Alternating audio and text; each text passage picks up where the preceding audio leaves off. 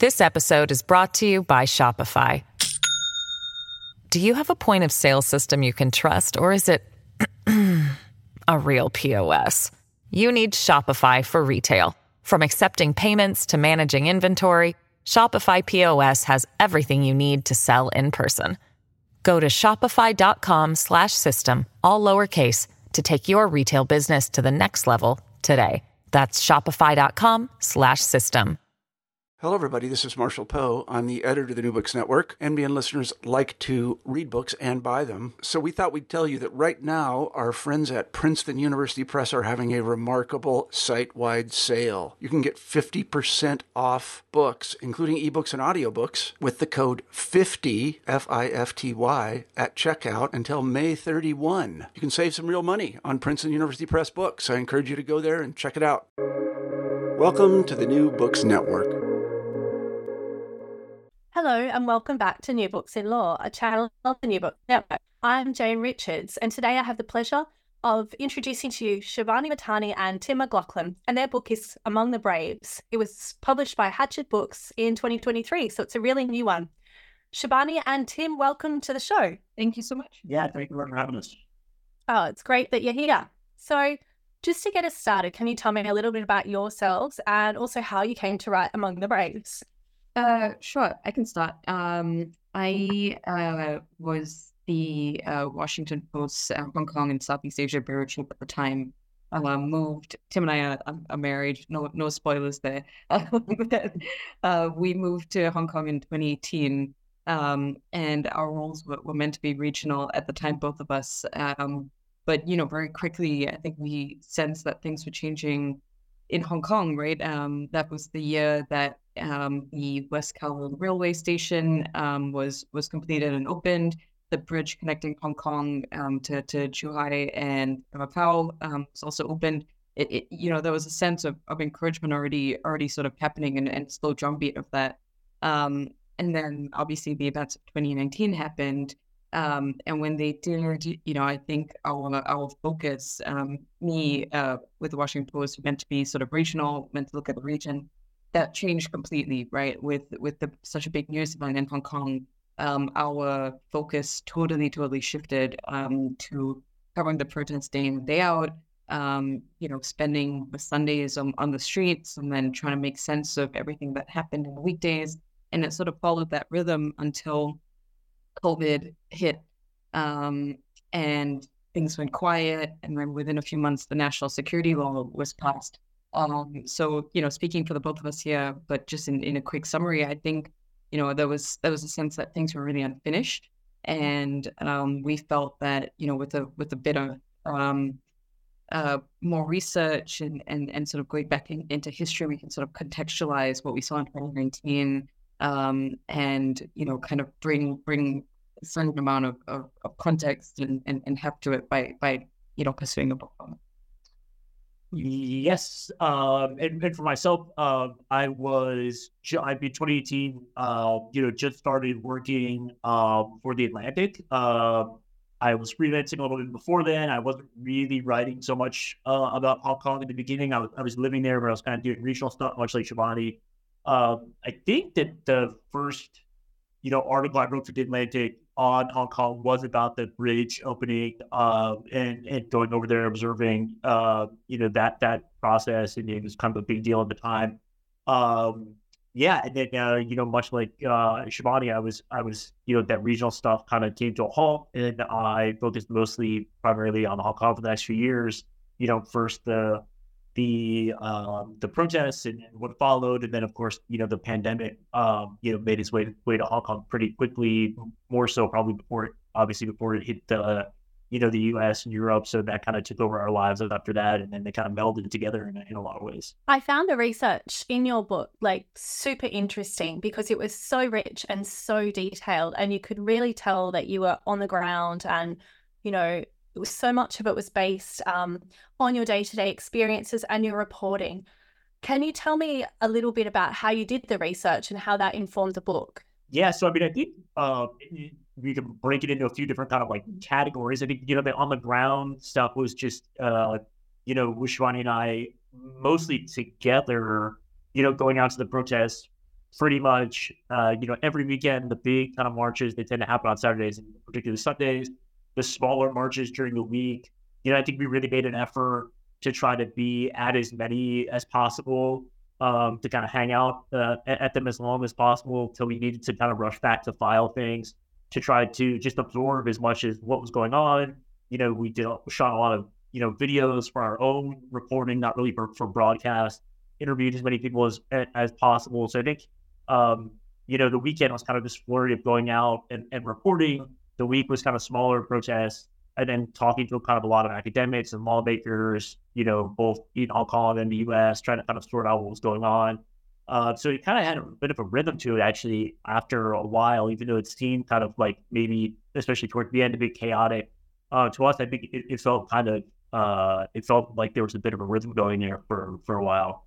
Um, yeah, so I mean, I think that that's where a lot of the on the reporting ground from us came from. I think luckily also, you know, the situation of Hong Kong, um, you know, because of the, the, universities there and the academics there, a lot of this stuff, 2019 was kind of being studied by a lot of people from an academic angle, kind of in, in real time. So that was really helpful, like the polling, uh, the opinion polls, that kind of stuff that was coming out like almost the days after this stuff happened was we really got to a real time read on on what was happening, and, and that kind of stuff had taken place during other protest movements as well in 2014 and 2003. So there really wasn't a lot of stuff to go look back on, um, you know, as well. Um, there was, you know, academic resources, of course, like news clippings. So there was a, a whole lot of stuff, too much stuff.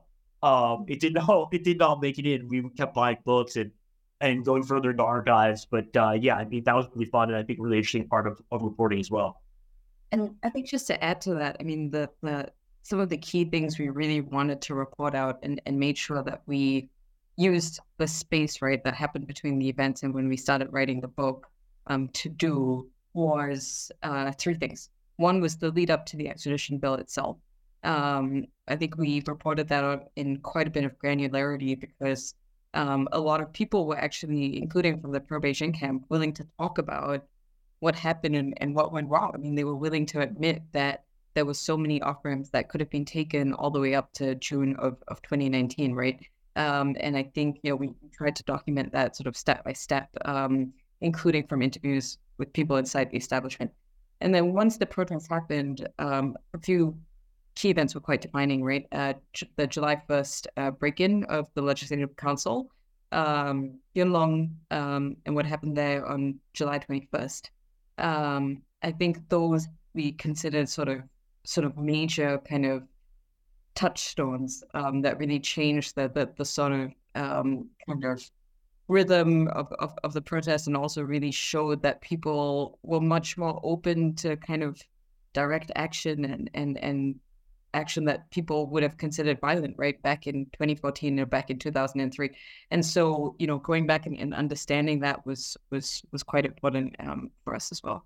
That's really interesting. So I want to ask you, is there anything that surprised you when you were p- reporting on the protests, like in terms of the way the movement changed, or as you said just now, in change when um, there was sort of violence that in, say, 2003 would not have been tolerated or sort of accepted by the wider community? What surprised you in reporting? Yeah, I think one of the things that was so interesting because, you know, our book goes back to 1989, right? And actually mm. looks at the, at the start of the birth of the modern pro-democracy, you know, movement and sort of track this evolution through 2003, 2014, uh, and then 2019 using these these key characters, right?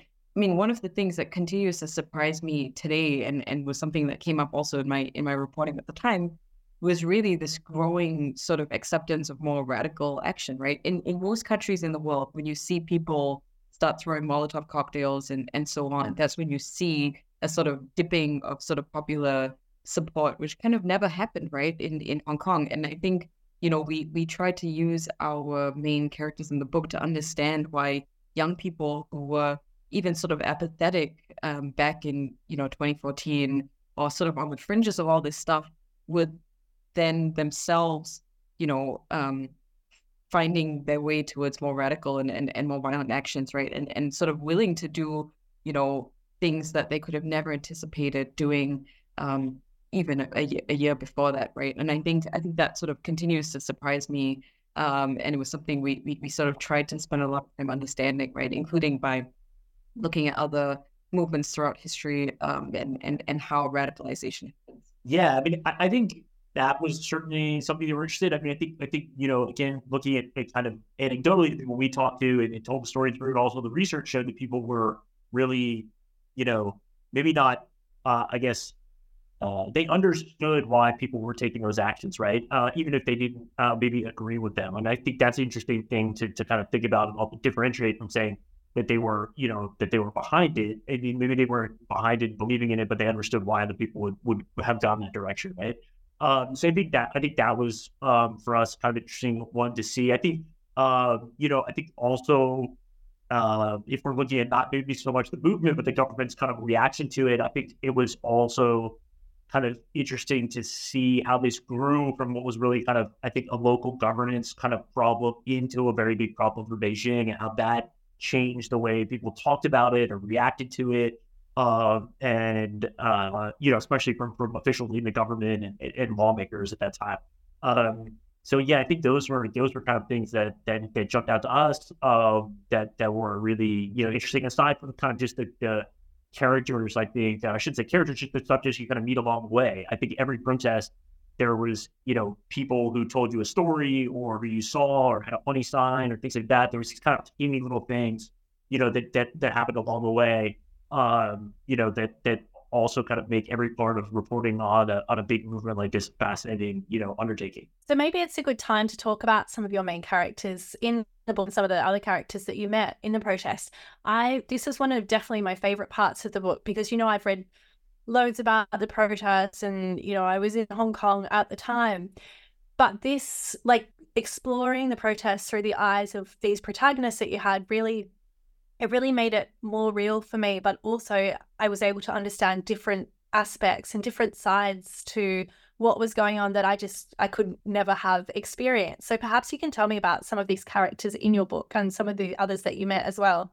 Sure. Well, split up. We'll do two and two, I guess. I'll, I'll take the, the first ones. Um, so, uh, yeah, so the first person I think that uh, is Reverend Chu, Chu Ming, who was, or is rather, um, you know, uh, guy who has been involved in the pro democracy movement really from its start. You know, he has a he has a he's, he's in his 80s now and has kind of a history that mirrors a lot of the people you know in Hong Kong. He was uh, born in Hong Kong, moved to the mainland. You know, was there for parts of the Great Leap Forward and the Cultural Revolution. Moved back to um, to, to to to Hong Kong, uh, and it's essentially an economic migrant. Uh, saw the city change and develop, and, and through his dealings with the church is, is kind of how he got involved in the in the pro democracy movement, and it was kind of becoming you know a massive part of his life. So with with him, we wanted to use him to talk a little bit about uh, the history and the arc of all this stuff, uh, and I think it was also you know he's one of those people that was just at so many key moments. I think Shibani and I every time we interviewed him, which is many many times, he would kind of add like, "Oh, I knew this person," or "I was there when this happened," and then it would just start like another conversation about something, right? Even when you look at old photos uh, of, of important moments in, in Hong Kong, if you're just look behind like the Martin Lees and the Jimmy Lai's, and they, he's often there, right? Like kind of right there in, in all the mix. Um, so you know, we wanted to use him to kind of tell this this history bit uh, of the development of Hong Kong, Hong Kong's identity, you know, as it was kind of being separated from from uh, from the mainland in a way. Um, and then the other person who I guess I'll talk about is um, Finn Lau, who's from a very different kind of generation of activists. You know, he was uh, an anonymous person um, during the movement, uh, right up until the, kind of until the end. And he was living in London, though he's from Hong Kong, and he was using the internet um, to write these manifestos and kind of uh, propel the movement uh, forward through kind of message boards. And I think, you know, that's a very uh, different, you know, experience with with with the democracy movement, with the protest movement. Um, you know, specifically, I think we wanted to to talk to him a little bit because he spoke a lot or kind of detailed, you know, what can be done online uh, in a leaderless movement, like, but also, you know, what be accomplished, but also, you know, are there limitations of that? Um, you know, how far can, can that go? Um, so yeah, I think those are two people from like very different generations. So I think, and they both kind of told different aspects of, of Kong's story. And I'll let Shibani tackle those too, so I don't remain alone. um, yeah, so um, one of the things we really wanted to do while giving, you know, having Reverend Chu sort of be the, the anchor of the book, right? Because his life obviously spans the longest time was was to center the book around young people, right? Because young people were really sort of at the front and center of 2019 and sort of the front and center of of this sort of great disappointment, right, in, in Hong Kong. And I think Tommy for us um, sort of fits fits that in, in in a big way. You know, he somebody who grew up in in public housing, um, you know, really felt very disillusioned uh, with the idea that Hong Kong could be a place where he saw himself buy a car or own a home or, or get married, right? Like the Hong Kong sort of dream um, as it sold is something that never really applied to him. Um, but he uh, was a visual arts student. You know, that was the way he, he expressed himself.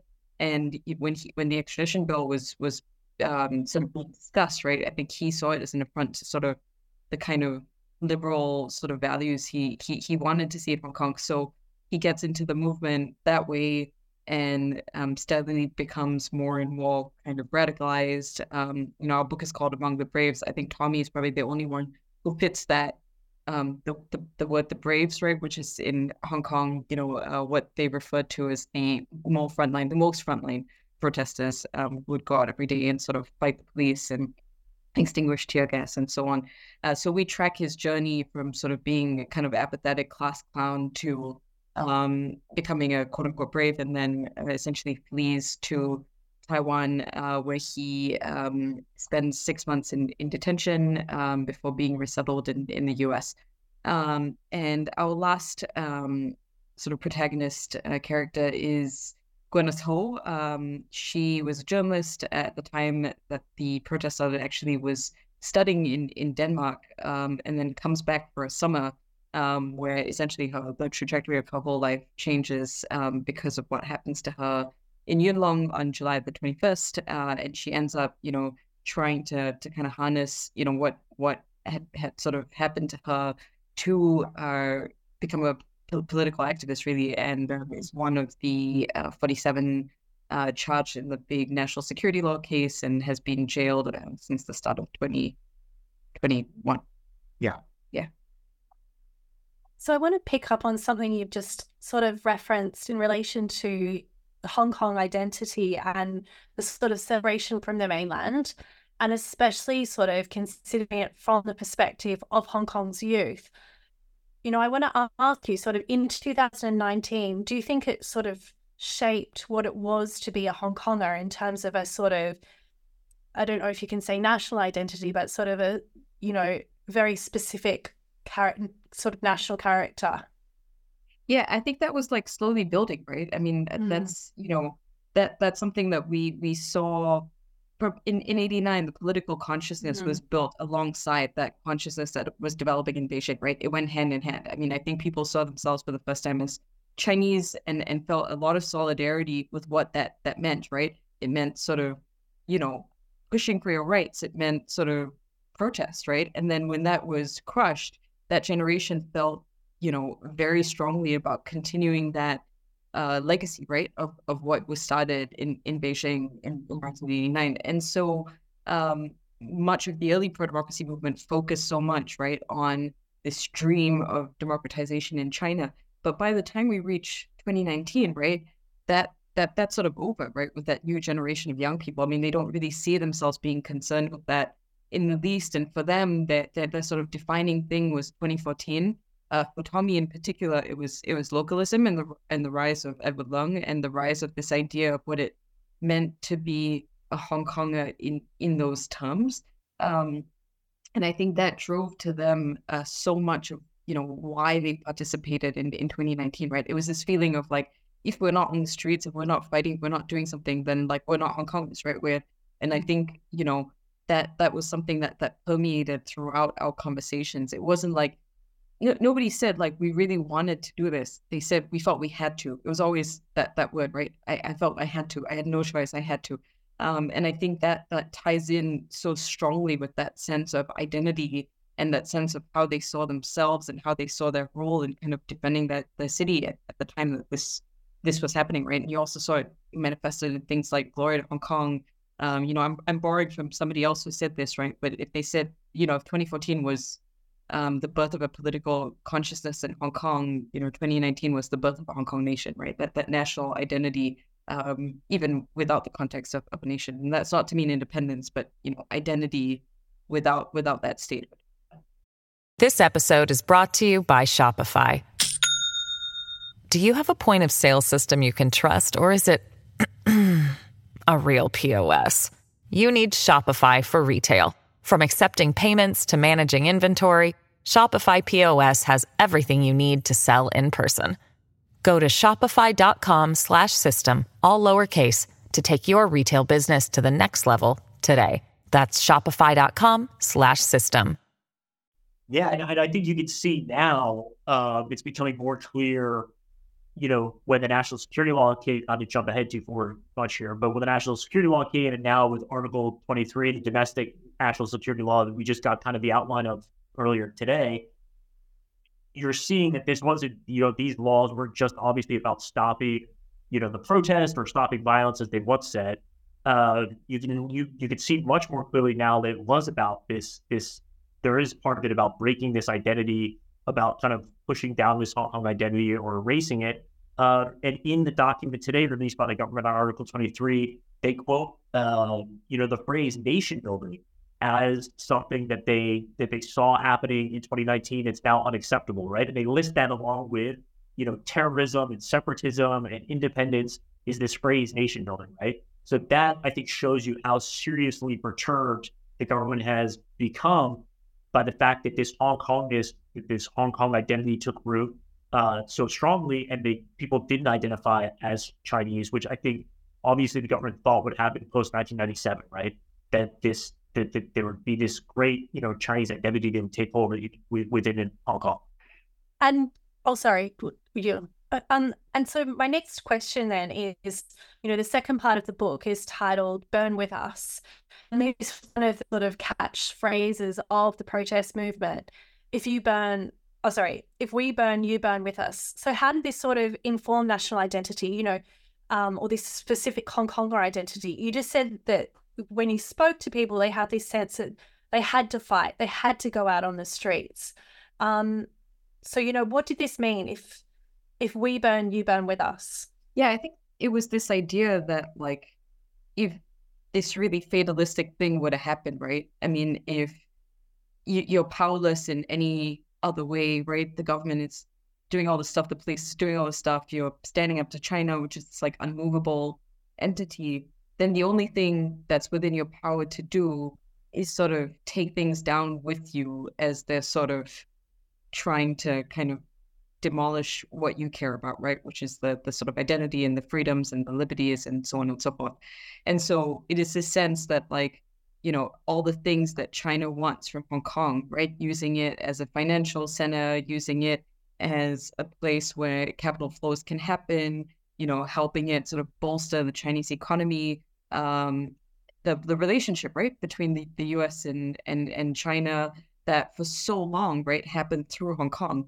Um, that should be targeted as well. And you know, this wasn't just sort of a theoretical thing. I mean, it really manifested itself with um, so much of the protest movement, whether it was in Hong Kong or outside of Hong Kong, focused on sanctions and passing sanctions and, and trying to get Hong Kong to sort of be a sort of quote unquote pariah, right? In in the way that like, you know, Carrie Lam is now sanctioned and, and, and John Lee is sanctioned, right? That was something that they directly were was sort of hoping for um, as a result of that, right? And that Hong Kong should no longer be considered this, you know, glamorous uh, international financial center. Um, it should be, it, you know, it should be punished um, because it, it was it was punishing its own people.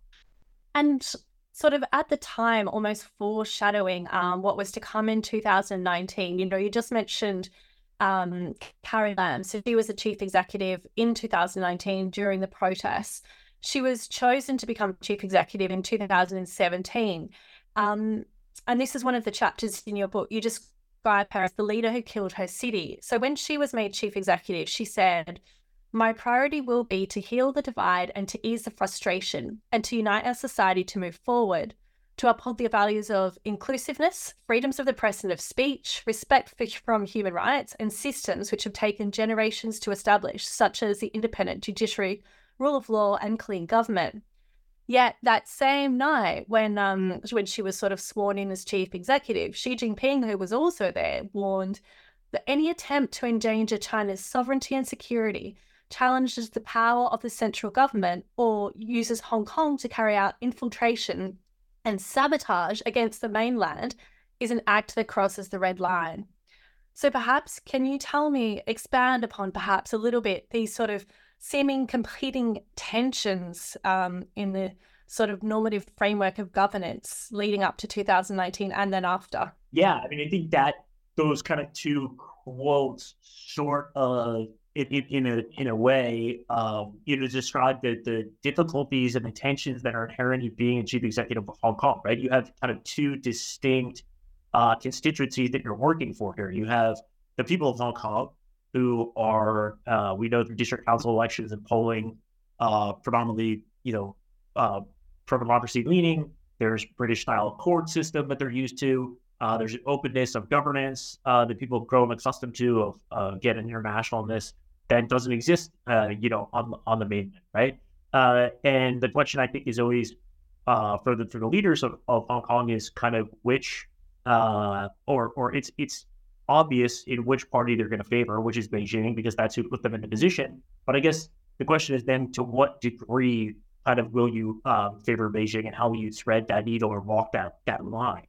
Um, and I think Carrie Lam was uniquely bad at that job. Although it should be said that everyone that's come before Lam has pretty much also sort of failed at this position, right? Tung Chee-hwa was stepped down citing health concerns, though we know that he stayed around in the public eye for many, many years after, following the 2003 protests. Uh, Donald Tsang went to jail for corruption, uh, and CY Leung was, you know, uh, yanked out of uh, running for for a second term, abruptly leading the way for for Carrie Lam, right? So none of these people have been particularly good at the at the job, uh, and she was uniquely bad of the lot, right? I think in and that is due a lot to the position, but also her personality, uh, which we know through a lot of reporting um, you know, she's very stubborn and hard headed. Uh, you know, I think she alienated uh, tons of people, you know, in, in Hong Kong. A common refrain that I heard even from pro Beijing officials when I spoke about Carrie Lam was that you can count on your hand the number of friends she has, uh, you know, somewhere between three and five people that actually enjoy being around her. Um, so yeah, I think, you know, in, in, in the beginning of her term, I think there's also this international constituency in Hong Kong of the chambers of commerce and the businessmen who are you do have an outsized kind of sway, uh, I think, in the, in the city's governance. Uh, and they liked her, right? She was very with numbers. She was very kind of, she could answer their questions very well. She was kind of quick witted in conversations with them. If you look back when she was doing these international kind of events and things like that. Um, so I think they were lulled a little bit into into believing that she could kind of right this ship and, and kind of focus on the economy, get things going again. Um, and then really when the when the issues started piling up for her, and particularly uh, you know the the protest movement started, she just kept plowing ahead and missed all of these uh, you know off ramps and missed all these opportunities to diffuse the, the situation. Um, and so uh, to go back to your quote, um, you know that you that you started with, uh, you know that's that's kind of what we heard, what she said, and is what kind of we hear now about what happened in Hong Kong in 2019, right? That it became this base of subversion and, uh, you know, it was a color revolution uh, is a phrase that we hear a lot now. And, you know, whenever I hear that or look at the government statements, so you always look back to see kind of why these things started, which they never give, you know, in the government statements now, these just, these protests just materialized out of thin air, right? There was no impetus towards it. And there was, there was this law and there was Carrie Lam and there was John Lee pushing it uh, forward, and they're the ones who caused this. Um, so I think that's kind of a good thing for for listeners, or anybody who's looking at Hong Kong to remember that they're the ones responsible. Mm. So then, why do you think Beijing saw Hong Kong as such a threat to sort of political stability? Yeah, I think that was one of the things we really um, found quite revelatory when we were reporting this mm. book, right? So this starts off as a local issue pushed by Carrie Lam, mm. it's pushed by John Lee. Beijing isn't really too concerned one way or another. But then as it gains steam and gains momentum, right? And this again, remember, was the Trump era. You know, the US really piggybacks on it in a big way. And there is this sort of like mutual kind of appeal on both sides, right? Obviously, the Hong Kong, um, you know, democracy movement very, very, and historically has been very um, close to Washington and London and other governments, right? And and that that is a relationship that goes back, you know, even from the Martin Lee era, um, and something that has always graded on both the Hong Kong government and and Beijing. Um, but then you also see um, people like, uh, you know, Mike Pompeo and you know um, Josh Hawley and and and others from kind of the Republican Party picking up Hong Kong as as this big like cause or, or, or big big kind of uh, part of, of sort of their, their their politicking within within the U.S. as well. And I think those confluence of events, especially when um, things started getting more violent on the streets, when these American like senators and stuff started appearing, I think they really couldn't not believe that this was a U.S. plot or, or subversion even if the Hong Kong government didn't believe it herself, right? I mean, we, we had we had in, in the book a quote from Carrie Lam sort of early on saying, of course, I know this is not foreign interference, right? She knew the Hong Kong government knew the mess they had they had sort of created. But once that sort of confluence happened, right, where you saw American flags on the street, you saw American lawmakers come in the Trump era, where so much else was focused on kind of you know um, China and, and and sort of weakening Beijing, right? They they just started seeing it only from that lens. And I, I do think Beijing is, you know, from our reporting, from speaking to people within the Hong Kong government, especially, they really believed it after 7 mm-hmm. They really, truly, truly believed it. Yeah, and I think another thing, uh, you know, aside from kind of the internationalness and the way to kind of draw, you know, attention to the cause uh, was going out and lobbying. That was a bit different from from 2014, right? Uh, when Josh Wong was he was certainly an international figure, but he was on the streets there, right? Uh, you know, this time around, the Hong Kong Hong Kongers, I guess, or the movement had its own sort of very fairly sophisticated kind of lobbying operation where they were going out uh, talking in front of Congress. They were buying ads in newspapers, things like that. I think that was a big part of it. This internationalizing of, of, of Hong Kong was, was something that, that infuriated uh, the powers to be. And also, uh, another point that we kind of see that keeps getting brought up again and again and again now is calling for sanctions. That the protesters and, and individuals like Jimmy Lai and other people advocating for sanctions, that certainly now seems like, given what we know about the national security law trials and statements from the government over the past couple of years, seems like something they would absolutely would not tolerate. Um, and so I think there's differences um, compared to 2014. I think a lot of people focus on, well, it was violent there was you know some vandalism and there's some violence. I don't. I think that was different certainly, and that was you know visually alarming, and, and there was a, there was escalatory actions towards the police. That's I think sometimes that kind of overshadows this other stuff that we know now. Uh, Beijing was very, very kind of concentrated on, and Beijing and, and you know, and the Hong Kong government were very focused on, and, and kind of very mad and, and, and seemed maybe perhaps worried about when it comes to sanctions. So then, do you think there was sort of any truth that behind sort of Beijing's populist narrative that there was foreign influence at play? You know, one of the um, offences in the national security law is collusion with a foreign country or an ex- or external elements to endanger national security. You know, should Beijing have been worried, or do you think, you know, are the rest of the world sort of going to let Hong Kong not necessarily burn, but just sort of play out as, you know, on its own? Yeah. So I mean, I think I think now again, it's it's interesting when we have these discussions. We talk to people like you and other people to, to kind of mm. look at, at what the government was saying at the time versus what they're saying now, right? Mm. Uh, you know, we know that that narrative about foreign interference is not crystallized around August 2019, right? Before that, most people was coming from the government and from Beijing was that this was an economic issue, right? That people were upset that they couldn't afford apartments, that they had been overtaken by people at Shenzhen. They were living in this great city, looking down on people, um, you know, from Hong Kong who had no money, who were kind of stuck financially, right? Um, that changed when they started kind of attacking the U.S. government, specifically an incident that we kind of talked about in the book in some detail. And then we see this kind of big shift with Black Hand and foreign forces, uh, you know, narrative in a big way. And it was always floating around, I think, but that's what really kind of kind of crystallized. Um, now, I think at the time, if you would talk to people, and Carrie Lam herself, as we reported in the book as well, said that she didn't believe this, right? And I think uh, that's we were talking about people kind of like, you know, foreign people you know, governments giving money to protesters, things like that was was kind of what people were these conspiracy theories that were floating around. Now, I think if you ask people, uh, you know, in, in government or positions of power about the foreign influence thing, will say, well, yeah, because people, you know, because Mike Pompeo sent a tweet, or because some protesters went to Taiwan and met with political parties there. The goalposts have shifted tremendously here, and, and to, to to kind of explain what they mean by you know, quote unquote foreign, uh, you know, interference or foreign meddling. Right now, if you know the the U.S. or the UK says, oh, you know, they should repeal the national security law, or they're, you know, they fire off a million responses saying that they're interfering in Hong Kong's affairs, right? So the the, the goalposts have changed massively, but didn't just kind of like flat out answer your questions in terms of this foreign interference, no. Uh, you know, this was not, uh, you know, funded by NED or funded by the CIA or you know NDI wasn't there shoveling money in the protesters' pockets. Of course not. And I think they stick with that narrative because it robs the people of Hong Kong of the uh, you know autonomy over their own actions. Um, you know, and, and and the belief that they they were going out there on their own.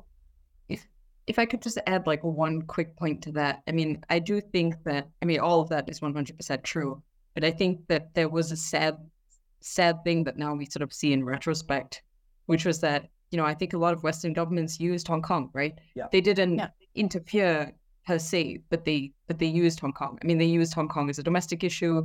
They used Hong Kong to posture. They used Hong Kong to strengthen their anti-China, you know, credentials or, or whatever. And then when push came to shove, they really did very little, right? Um, and I think you know the, the the UK has probably done the most by offering the BNO pathway. But even then, I think they feel like now that that pathway exists, they can kind of wash their hands, right? Um, and that's that. That's it. It's sort of done. And you know, by by the end of when we were finishing up the book, we saw this kind of like flurry of re-engagement, right? We saw this big, you know, bankers conference happen, um, and and and not much pushback against that from from Washington. You know, we saw um, the UK, right? The the the British uh, consul general saying that there should be no more megaphone diplomacy and there shouldn't be any sort of chiding of, of, of Hong Kong publicly, and we should be working to re-engage. Um, I think that's that's that's you know a, a, a, sad reality, right? I mean, that's that's not the same, obviously, as foreign interference, but I think you know um, there were many many countries, many politicians, many people who, who, kind of manipulated the Hong Kong issue for their own benefit, and, and yes. it didn't follow through. So then, why do you think Hong Kong is significant? Why should you know Washington and London continue to care? Yeah, because I mean, I think Hong Kong truly demonstrates the fragility of institutions, right, and democratic institutions that we that we you know know and trust and and and rely on. And I think that's a message that is that is global. I mean, one thing, and I was looking back at a passage from our book today actually because of the Article Twenty Three stuff that's happening. I mean, I think one thing that people would have never thought would be so compromised in Hong Kong is the legal system, right? Mm-hmm. Common law, you know, British, Canadian judges sitting on the bench, right? I mean, people had so much faith in the Hong Kong legal system. And people had so much faith that even when it became used sort of against political um, sort of people, right, like Jimmy Lai or the 47 or whatever, everything would be separated, right? So you could still go ahead and do your like M&A or arbitration or whatever else you want within the Hong Kong courts. I mean, I, I don't really think even the most strident of Hong Kong defenders believe that today. And I think the, the, the the sort of pace at which that has happened has been has been really really shocking, right? And I think you know that's that's sort of why people care, right? I mean, Hong Kong was always conceptualized as being this sort of ideal for China, right? In in in many ways that you know even even if China would never be fully democratic or open, maybe it would become a bit more like Hong Kong, right? Where there was a certain amount of transparency in doing business, where there was predictability in, in terms of the rule of law, where there were these institutions that you could rely on and trust. I mean, all of that's gone now. Yeah, and, and I think also, you know, something that we learned if we're looking kind of at, takeaways and, and, things that can maybe be applied, uh, looked at in other places is, is kind of a great question of, you know, why do people go along with these things, right? Um, you know, why do people who who spoke out at one point stop speaking out? Why do people who were adamantly against one thing suddenly become for it? uh, you know, and go along with these kind of obviously rule, you know, anti-democratic uh, things that are taking place. Uh, you know, there's a lot of answers to those questions. There's a lot of answers, you know, in Hong Kong. It varies, I think, probably person to person or group to group. Um, but I think that's also an interesting thing to think about and kind of interrogate, um, you know, as to why, you know, politicians and lawmakers or even kind of activists or something, what, what makes them kind of change and become co-opted uh, when they see these systems that, that go against kind of their values taking hold in, in, places. So then I guess my next question is sort of bring it back to the book a little bit. One of the chapters is titled Exiled or Jail. And then thinking about some of the Hong Kong political dissidents, some of them you're uh, some of them are the sort of main characters in your book, but then of course there's many more. And many of them have ended up either in exile, feeling that they must flee, or directly fleeing, fleeing sort of um, arrests and charges against them, or they are in prison. So then, what is the next step for Hong Kongers in this situation? Do you think? Yeah, and I mean, I think that's like the hardest question of all to mm-hmm. answer, right? Um, some people like Gwyneth Ho have tried to use their position in jail and prison to kind of expose the absurdity of it all, right? I mean, she's one mm-hmm. of the mm-hmm. few pleading not guilty, um, even though that's been at a huge personal cost. Chow Hang Tung obviously is another one. Um, and they, I think they have sort of become that sort of, you know, like like many before them in China, right? Using their position as, as jailed activists and, and, and dissidents to expose something or say something quite profound about the system and, and have sort of found sort of power in, in, in doing that. And that's why it was, I think, so important for us to to, to kind of feature Gwyneth or focus on in this in this book. Um, for the people who are in exile, I think so much is about preserving that identity, that sense of you know nationhood and community, right? That was birthed on the streets of Hong Kong in, in 2019. So you see all these initiatives to keep the Cantonese language alive. For example, a lot of universities are starting to do Cantonese programs that have never done it before. You see Hong Kong film festivals, cultural things. Um, there was obviously a very big one in in, in Vancouver um, uh, quite recently with thousands of people attending. So you know, I think I think that's sort of the more like soft side of things. And then obviously people have also um, the diaspora have also been very active politically, right? You know, um, meeting with Westminster and Washington and, and so on and so forth, and and, and push that in some places around the world. You know, the Hong Kong constituent is now big enough that they're actually a voting voting bloc, right? In in parts of the UK, that's definitely true. In parts of Canada, that's long been true, but now you have a, a sort of new kind of generation of, of migrants in, right? And I think, you know, there are more people trying to get involved in, in local politics and, and so on. So there are, you know, avenues for, for optimism, but I think especially today with Article 23 sort of being announced and, and sort of being more sweeping again than I think people maybe initially predicted. Um, I just think the space in Hong Kong is, uh, yeah, slim to none, right? So then, sort of um, in your book, you divide the three sections into um, one country. If you burn, um, oh, sorry, if we burn, you burn with us, and then the third part. Oh, sorry, I've mixed it up. So it's uh, two systems, one country. So you know the basic law, which is Hong Kong's mini constitution, uh, guarantees it's uh, one country with two systems, right? Um, however, the final part of your book is titled One Country. So, can you comment on whether or not, to what extent has Hong Kong become one country with China? Are there any sort of distinguishing features to maintain this identity? Yeah. So, I mean, one thing that we, we share, I guess, that people kind of like to like throw back and you were saying is, you know, it's well, it's still freer than you know the cities on the mainland, uh, and yeah, that's true. But that shouldn't be the bar that we measure Hong Kong against, right? We, uh, you know, Hong Kong was different, uh, and still is in a lot of ways different um, I could see why it's attractive to people from the from the mainland to you know maybe as we see a lot of immigration to Hong Kong now from the mainland, why they might want to move there because it is in a lot of ways more open and free than the mainland. But it is undoubtedly a diminished place in every one of those categories. You know, in terms of press freedom, in terms of freedom of speech, and freedom of civil liberties, all of that stuff has been massively, massively eroded. Right. So again, I think that's kind of a very false metric and bad bar that people like to kind of throw out and, and, and measure it against. Um, and in terms of uh, of you know the, the the you know one country two systems, I think it's we would say I think that that is it that it's a finished system, right? Uh, you know that it was a grand experiment in in, in governance. I think the people of Taiwan would agree that it's finished. Even the KMT doesn't want one country two systems now for for for Taiwan. It's kind of a, taboo to even mention it um, in post 2019 politics there. Um, you know, I think, and then in the eyes of Beijing, it is still working. Um, you know, they still reference it as something that, that that's evolving and it, kind of working with with it's been being adjusted is kind of the way that they talk about it now or perfected. Um, So I think it's important to keep that in mind that they still certainly do think that it's working in some capacity. But I think for anybody else, you know, neutral or outside observers to that, the question is no, it's not. And it's yeah. And I, I, I just had this thought actually, but you know, when when we were doing a lot of the research in our book, it, it, sort of became clear that even when Beijing conceptualized, you know, one country, two systems, they were always very anxious about identity.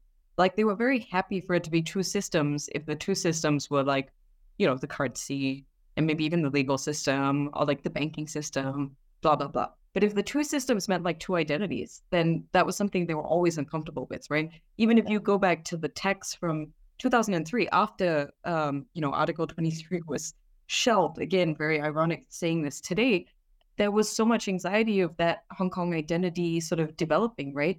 Um, so as long as they felt that the, the the two systems meant two kind of different ways of seeing yourself or believing yourself, I mean, they would have never been comfortable with it, right? And so that's why now you see this sort of integration of Hong Kong within that Greater Bay Area kind of narrative, where you know, even if before it might have just been sort of an economic sort of, you know, mega sort of um, city, right, that they were essentially trying to build.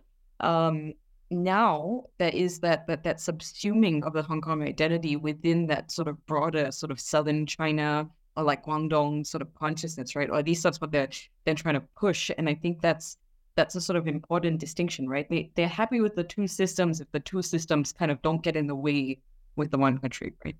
Um, essentially. So then, talking more about um, the new Article Twenty Three legislation, can you comment on you know, can you predict what's going to happen? Will rights and freedoms and liberties be even further eroded in Hong Kong? Will it become more of one country even? Yeah, because I think, you know, what we saw today, the text of what is out there, you know, when this was proposed in 2003, Hong Kong and uh, was a different place, but also importantly to remember, China was a very different place. Uh, and so the the Article 23 that was proposed in 2003, you know, I think seemed drastic at the time, and people said it went even further than did some parts of, of what was was um, happening in the mainland. You know, look how much China has changed and how much they've become just obsessed with national security, with threats, internal and external, this kind of omnipresent paranoia uh, of the Xi rule.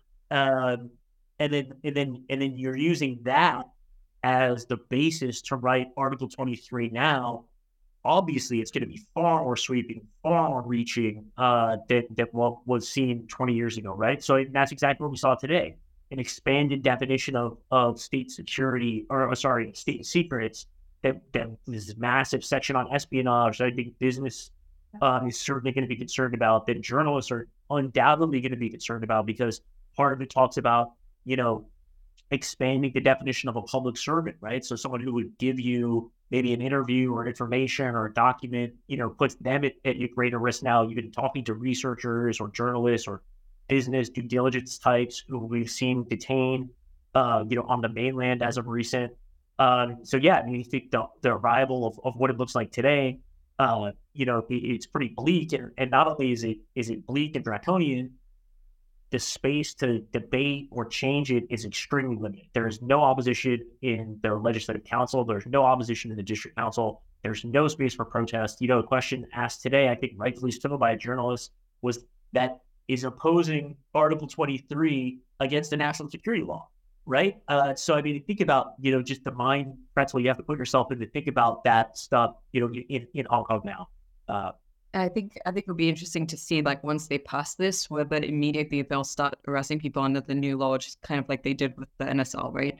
Just to set up the framework of what it looks like, um, with some like show arrests and, and, and sort of show trials, right? Which I think, you know, I sort of don't put past them. And do you think then it will be effective in sort of eroding this national consciousness of what it is to be a Hong Konger, or will it make Hong Kongers more resilient and sort of go underground, do you think? I think the Hong Konger identity now is sort of easier mm. to kind of express outside of Hong Kong than inside of Hong Kong, right?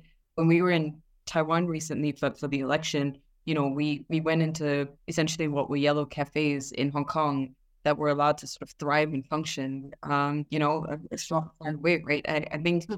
like that expression, of at least an outward expression of the, the, the sort of Hong Kong identity in the way you know it was expressed in 2019 it's just extremely difficult to do now, right? I mean, we we've we have friends um, who say that it's so much easier to just kind of like put your head down and go into survival mode if you're still in Hong Kong because to do anything else is sort of too painful, um, right? And and I think that's that's sort of the reality of of that dichotomy between exile or, or staying, right? I mean, not not jail, which is kind of different category, mm-hmm. but if you're sort of an average person and you're sort of choosing to stay um, or you don't have a choice, um, yeah, it's just it's it's really difficult to confront every day how diminished the city that you live in is, right? And so I think for a lot of people, they they just have to kind of go into like blinker mode and, and sort of get get through it. But you know, um, yeah, it's there's also still a tremendous amount of you know fear as well. We we've done a lot of you know different different book events and, and discussions and things like that.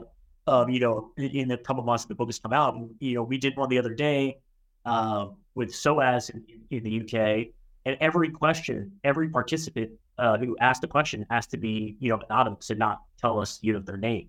Um, you know, we've been to events at Georgetown Law School in the U.S. where people came up to us afterwards and talked to us, you know, from Hong Kong who didn't want to again tell us their surname or, or, or didn't want to be photographed at the event because they had family back, you know, in Hong Kong.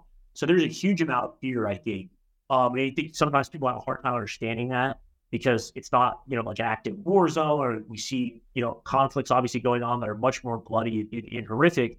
Uh, and and so sometimes people I think kind of have a hard time swearing now, but I think that that, that fear, uh, you know, is very much still still out there. It, it's still very real for a lot of people. And so then to sort of bring it to a close, do you have any key takeaways from your book and the Hong Kong um, situation? Um, yeah, I mean, I think for me, one of the big ones is, you know, for any movement across the world that sort of relies on US or Western led support, I mean, they're going to be pretty disappointed, right? That that to me was was was was a big takeaway, you know, especially as somebody who, who grew up outside the, the quote unquote West, however you, you define that.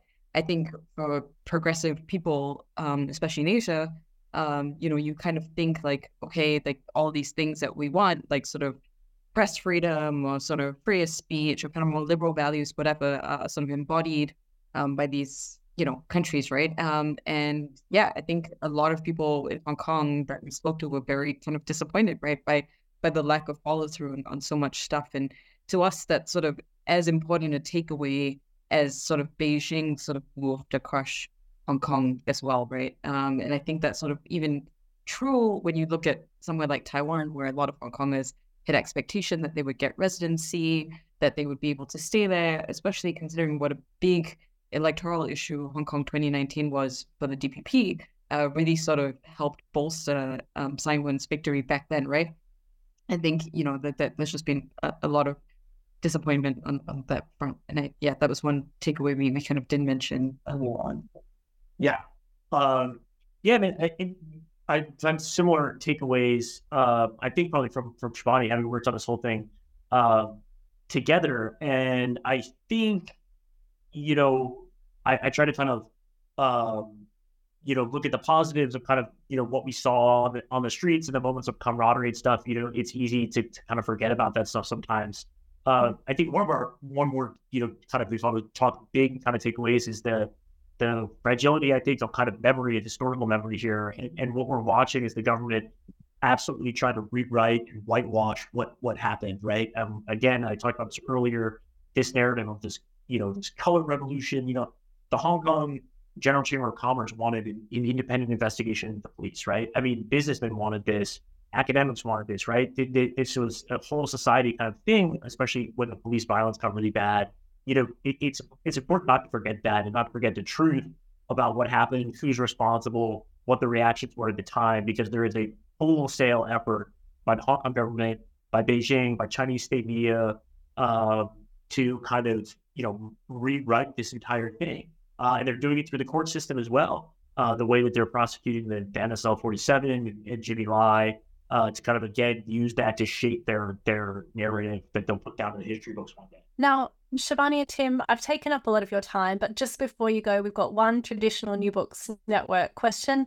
Um, what are you working on now? Uh, not another book. Is that, is that question? Um, I think we continue to look at sort of China, um, you know, and, and how it's sort of power and economic power and other, you know, political power manifests itself across the region. So it's something that I'm still quite focused on. Yeah, uh, I'm working on a little piece about the Hong Kong and Article 23. Uh, you know, hopefully that will be out soonish. Um, and then, yeah, you know, new year. So there's always a lot of big, uh, big goals and stories you want to write. Hopefully, get around to all of them. Uh, so we'll see. Uh, yeah, we'll see how it goes. No, that's excellent. I'll definitely check that out. Um, so just to bring the interview to a close, I'm Jane Richards. I've been speaking with Shibani Mahtani and Tim McLaughlin about their book, Among the Braves. Shibani and Tim, thank you so much for your time. Yes, thanks so much for having us. Appreciate it.